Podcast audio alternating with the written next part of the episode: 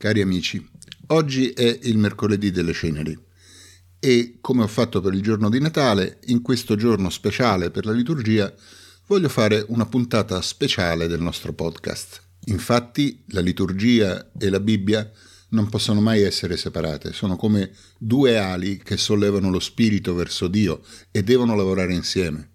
Così, in questo giorno speciale, ho pensato di fare per voi una cosa un po' folle e un po' presuntuosa. Molti di voi sanno che io sono un appassionato di letteratura e soprattutto di letteratura inglese e americana. E quindi ho pensato in questo giorno di leggervi una poesia di un poeta appunto anglo-americano che amo moltissimo, Thomas Stern Eliot, un poema che si intitola Mercoledì delle ceneri per l'appunto. E siccome la traduzione che circola comunemente in Italia, quella di Roberto Sanesi, non mi soddisfa molto, nella mia presunzione ho pensato di tradurlo io stesso per voi, ispirato in questo anche da un blog che ho trovato in rete e da una traduzione a cui farò riferimento di Patrizio Ricci, sempre di pubblico dominio in rete, che mi sembra molto più accurata di quella di Sanesi. Il poema è molto lungo e leggerlo per intero probabilmente sarebbe eccessivo ma ve ne voglio leggere alcune parti, le più significative, proprio per aiutarvi nella riflessione in questo giorno. Innanzitutto due parole di introduzione. Il Mercoledì delle Ceneri è un lungo poema che Eliot ha scritto tra il 1927 e il 1930 e fotografa esattamente il momento della sua conversione alla Chiesa cattolica. Il cantore lucido e disperato del nichilismo, che osservava con glaciale indifferenza il velo della morte stendersi sul mondo in La terra desolata, o cantava con raggelante sarcasmo il nulla in Gli uomini vuoti, finalmente riesce a trasformare la sua disperazione in preghiera e a lanciare verso il cielo un grido che è un'invocazione e una supplica, e il cielo l'ascolterà, perché appunto Iliot tornerà alla fede. Vi scongiuro e vi supplico di non fermarvi alla pochezza della mia traduzione, che è veramente troppo banale per un testo così straordinario. Vorrei che questa mia lettura fosse semplicemente un invito per spingervi ad andare al testo originale e a leggerlo nella sua completezza.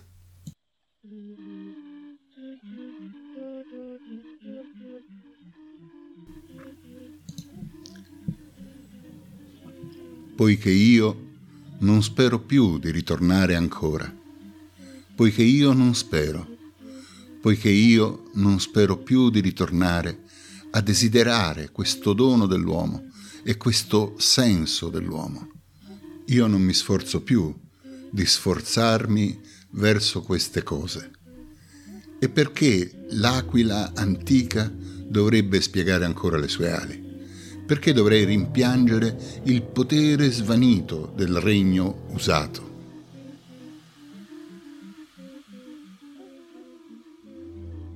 In questo famosissimo incipit, Eliot ancora dà voce all'uomo vecchio, ancora dà voce al nichilista disperato, che non spera più di ritornare. E notate che il ritorno, teshuvah in ebraico, è il nome biblico della conversione.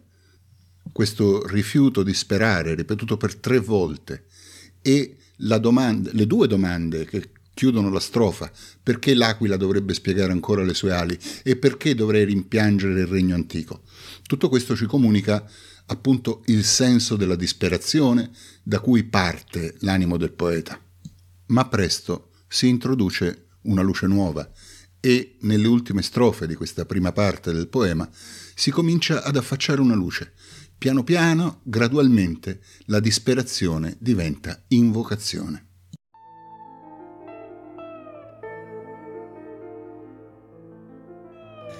E prego Dio che abbia pietà di noi.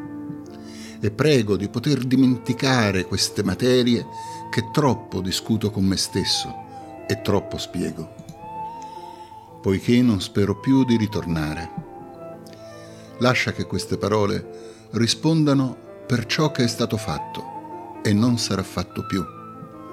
Possa il giudizio non essere troppo pesante su di noi, poiché queste ali non sono più ali per volare, ma soltanto piume che battono l'aria, un'aria che adesso è troppo sottile e secca, più sottile e più secca della volontà.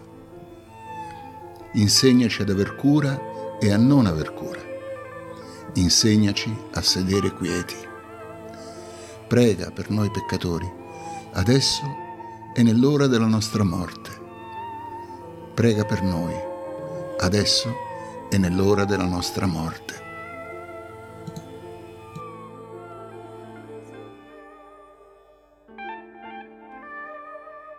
La citazione della preghiera dell'Ave Maria negli ultimi versi di questa strofa comincia ad introdurre un personaggio nuovo che sarà cruciale nel percorso di conversione di Eliot ed è per l'appunto la Vergine Maria che si lega nell'animo del poeta con il tema filosofico dell'eterno femminile e il tema teologico della grazia. Dunque questo spirito femminile a cui lui allude è un po' la donna angelicata del dolce Stinnovo, un po' la grazia di Dio, un po' la Vergine Maria, è come un collasso di simboli che esprime tante cose insieme. Ma quello che conta è che questo è il punto di partenza, ciò a cui lui chiede aiuto per appunto poter raggiungere la pace.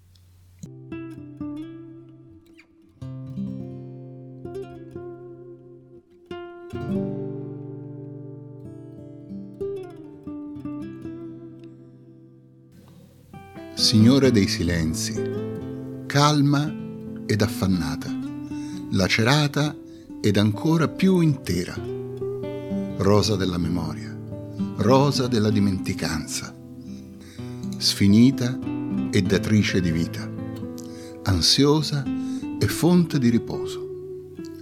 L'unica rosa adesso è il giardino in cui tutti gli amori finiscono fine del tormento dell'amore insoddisfatto e del più grande tormento dell'amore soddisfatto. Fine dell'infinito.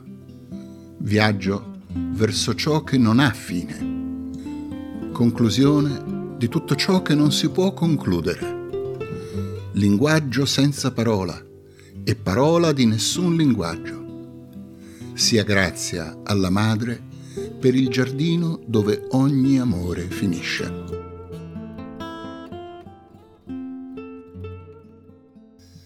La terza parte del poema descrive una faticosa ascesa verso l'alto, una faticosa salita su una scala, in cui il poeta combatte contro il diavolo delle scale, che veste alternativamente il volto ingannevole della speranza e della disperazione.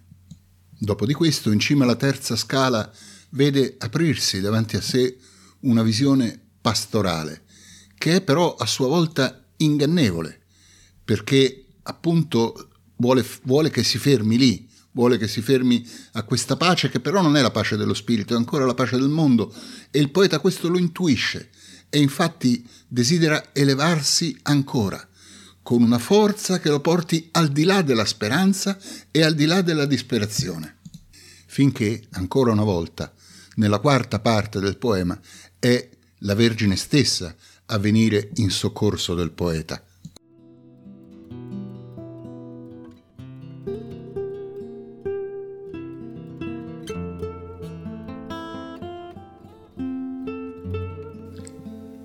La sorella silenziosa velata in bianco ed azzurro, tra gli alberi di tasso, dietro il dio del giardino, il cui flauto è senza fiato, chinò la testa e fece un cenno, ma non disse parola.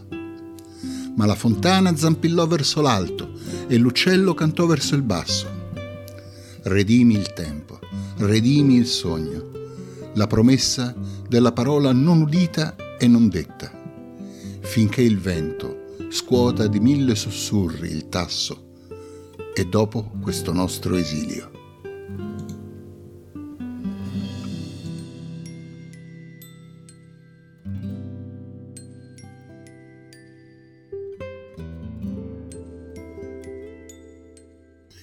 E così finalmente arriviamo alla quinta parte del poema, in cui il poeta fa veramente i conti con il suo peccato. E qual è il suo peccato? Il suo peccato è quello di non aver dato spazio alla parola, che per lui è rimasta non udita e non detta.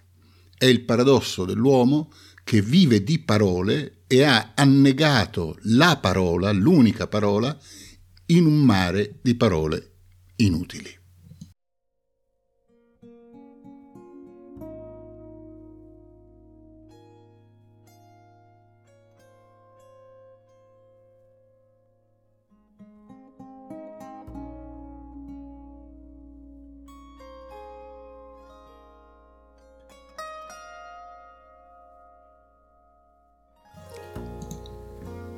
Se la parola perduta è perduta, se la parola spesa è spesa, se la non udita e non detta parola è non detta e non udita, tuttavia è ancora la parola non detta, la parola non udita, la parola senza una parola, la parola dentro il mondo e per il mondo. E la luce rifulse nelle tenebre e contro la parola il mondo, strappato dalle sue ancore, ancora roteava attorno al centro della parola silenziosa. Popolo mio, che cosa ti ho fatto? Dove ritroveremo la parola? Dove risuonerà la parola? Non qui, che qui non c'è silenzio abbastanza non sul mare o sulle isole, né sulla terraferma, nel deserto, nei luoghi di pioggia. Per coloro che vanno nella tenebra, durante il giorno e la notte, il tempo giusto e il luogo giusto non sono qui. Non c'è luogo di grazia per coloro che evitano il volto. Non c'è tempo per gioire per coloro che passano in mezzo al rumore e negano la voce.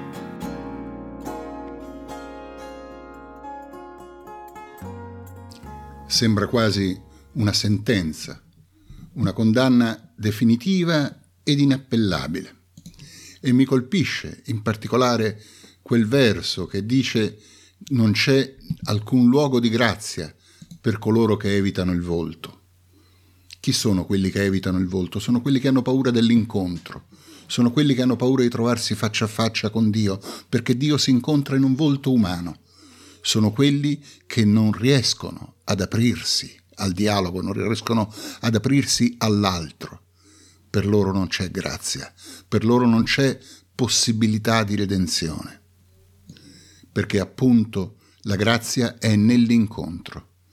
La speranza di salvezza passa attraverso un tu che strappa l'io dalla sua autoconclusività, dal suo rigirarsi su se stesso.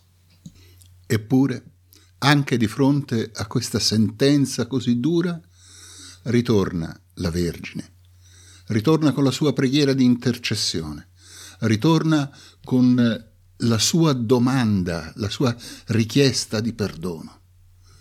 Prega per noi, adesso e nell'ora della nostra morte.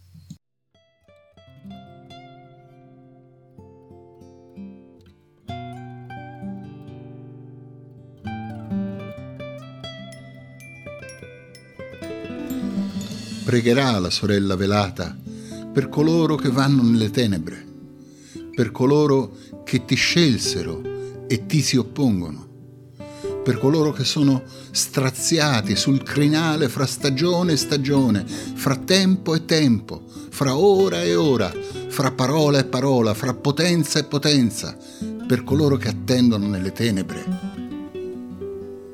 Pregherà la sorella velata per i fanciulli al cancello che non lo varcheranno e non possono pregare. Prega per coloro che ti hanno scelto e ti si oppongono. Popolo mio, che cosa ti ho fatto? La sorella velata pregherà tra gli snelli alberi di tasso per coloro che la offendono e sono terrorizzati e non possono arrendersi. e affermano davanti al mondo e tra le rocce negano, nell'ultimo deserto, tra le ultime azzurre rocce, il deserto nel giardino e il giardino nel deserto dell'aridità, sputando dalla bocca il seme di mela avvizzito. O oh, popolo mio. E così, tutta questa tensione drammatica che si è accumulata nell'ultima parte del poema si risolve in un grido, proprio grazie a questa preghiera di intercessione. Ma stavolta è un grido pieno di pace, perché è un grido che scaturisce nella consapevolezza, nella certezza che sarà ascoltato.